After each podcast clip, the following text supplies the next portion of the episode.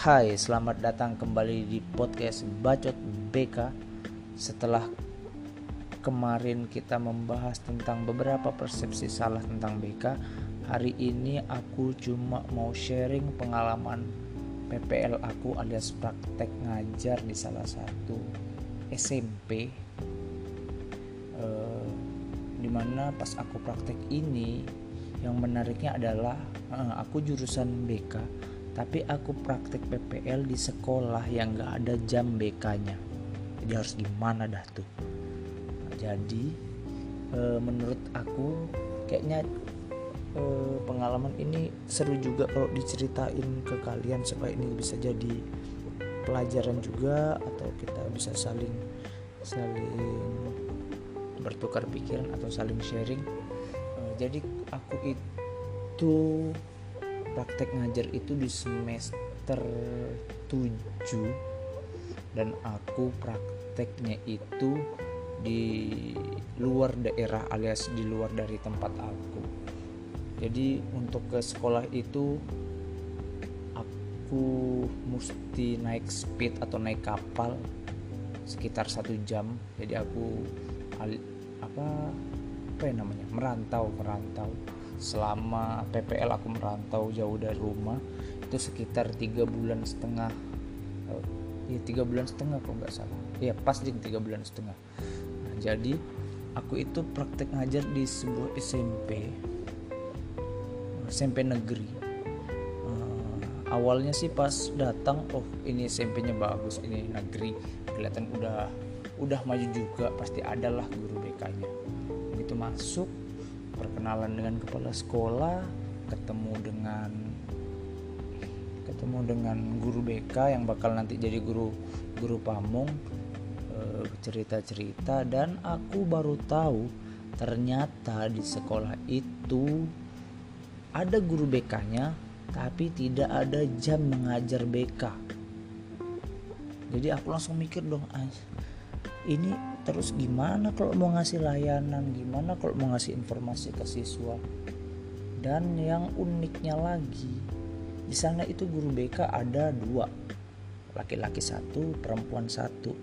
Tapi mereka justru dikasih eh, bukan dikasih beban ya namanya. Dikasih tugas untuk mengajar mata pelajaran. Guru BK yang laki-laki tugasnya mengajar kesenian sedangkan guru BK yang perempuan tugasnya e, mengajar tata boga. Yang masak-masak gitulah nanti siswanya suruh masak-masak. Jadi aku bingung dong wah terus masa aku mesti ngapain ini? Aku kan tugasku di sini untuk menyelesaikan PPL ku menyelesaikan BK tapi udah nggak ada jamnya. Lah malah guru pamungku tugasnya eh malah ngajar mata pelajaran lain. Sumpah itu pusing dan bingung harus gimana. Dan aku itu kena guru pamong yang laki-laki di mana dia ngajar kesenian. Jadi aku ngobrol tanya kira-kira masalah di sekolah ini eh, kebanyakan apa terus bagaimana kita ngasih layanan karena kita nggak ada jamnya dan akhirnya kan eh, kemarin itu kami bahas sama-sama apa ya oh aku, di minggu pertama itu aku masuk ke kelas-kelas yang bapak ini ajar. Aku perkenalan aku perkenalan ke setiap kelas kalau jelaskan kalau aku ini adalah mahasiswa universitas yang praktek di sini dari jurusan BK terus perkenalin BK itu apa?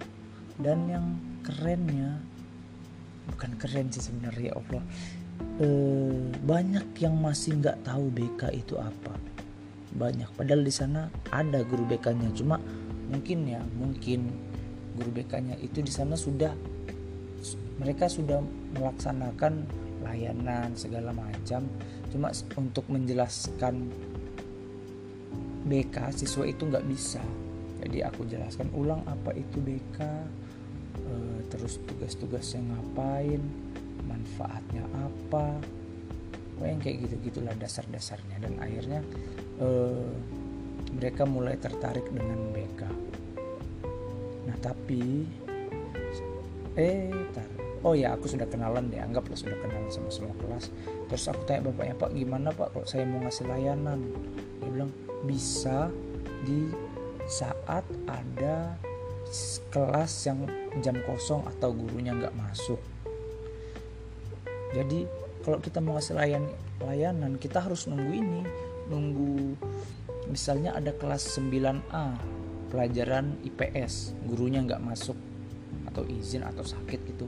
Kita bisa masuk ke kelasnya kita bisa ngasih layanan kalau gitu sih aku uh, oke okay aja lah.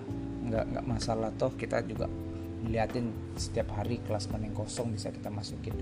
Dan ternyata uh, kita aku sebagai mahasiswa PPL juga uh, dituntut bukan dituntut sih apa ya kita e, menyesuaikan diri juga. Akhirnya aku selalu ngikut guru pamongku ini ngajar dia ngajar kesenian aku ikut. Nanti setelah dia ngajar setengah jam aku ngasih layanan. Jadi itu aku akalin kayak gitu sama guru pamongku supaya aku bisa masuk ke kelas dan ngasih layanan. E, jadi secara nggak e, langsung juga aku e, ikut ngajar kesenian juga. Aku pelajari dari awal apa itu tangga nada terus aku pelajari juga alat-alat musik. Jadi menurut aku kayaknya mahasiswa PPL itu memang harus bisa menyesuaikan kondisi apalagi BK ya yang gak ada jam. Hmm, ada pelajaran IPS kosong kalian kadang dituntut harus bisa ngajar IPS bisa ngajar apalagi IPA ada kosong. Terus kalian PPL kelihatan nganggur cuma duduk-duduk pasti dia percaya kalau itu mahasiswa pasti diandalkan banget. Jadi kalian itu pasti disuruh e, masuk ke masuk ke situ masuk ke kelas ngajar. Jadi apa ya mahasiswa PPL itu ya? Seru tapi capek. Sumpah itu capek banget. Jadi kondisinya itu di satu sisi kita eh, dituntut untuk mengajar mata pelajaran lain. Namanya mahasiswa pasti juga diandalkan untuk itu namanya PPL eh, dan apalagi BK yang seperti aku jelaskan tadi nggak ada jam BK-nya guru pamongnya juga ngajar mata pelajaran lain. Jadi kita harus ngikut.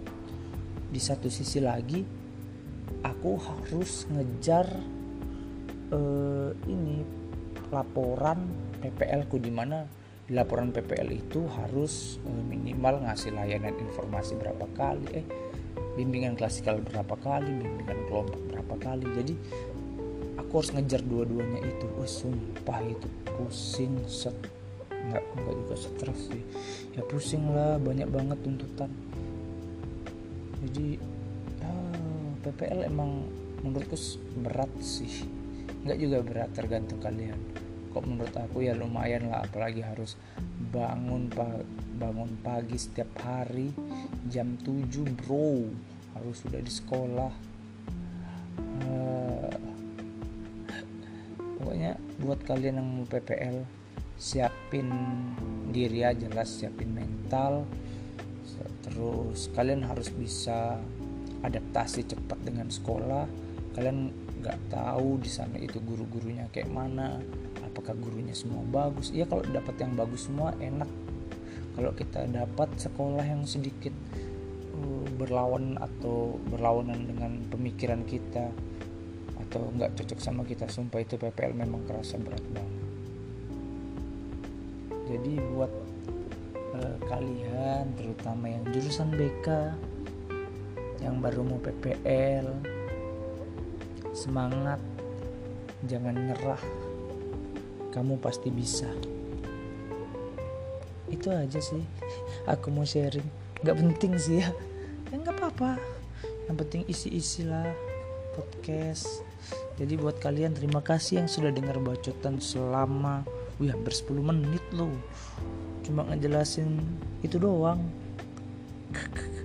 Oke sekian dulu. Maaf kalau podcast yang kedua ini tidak terlalu bermanfaat. Uh, selamat malam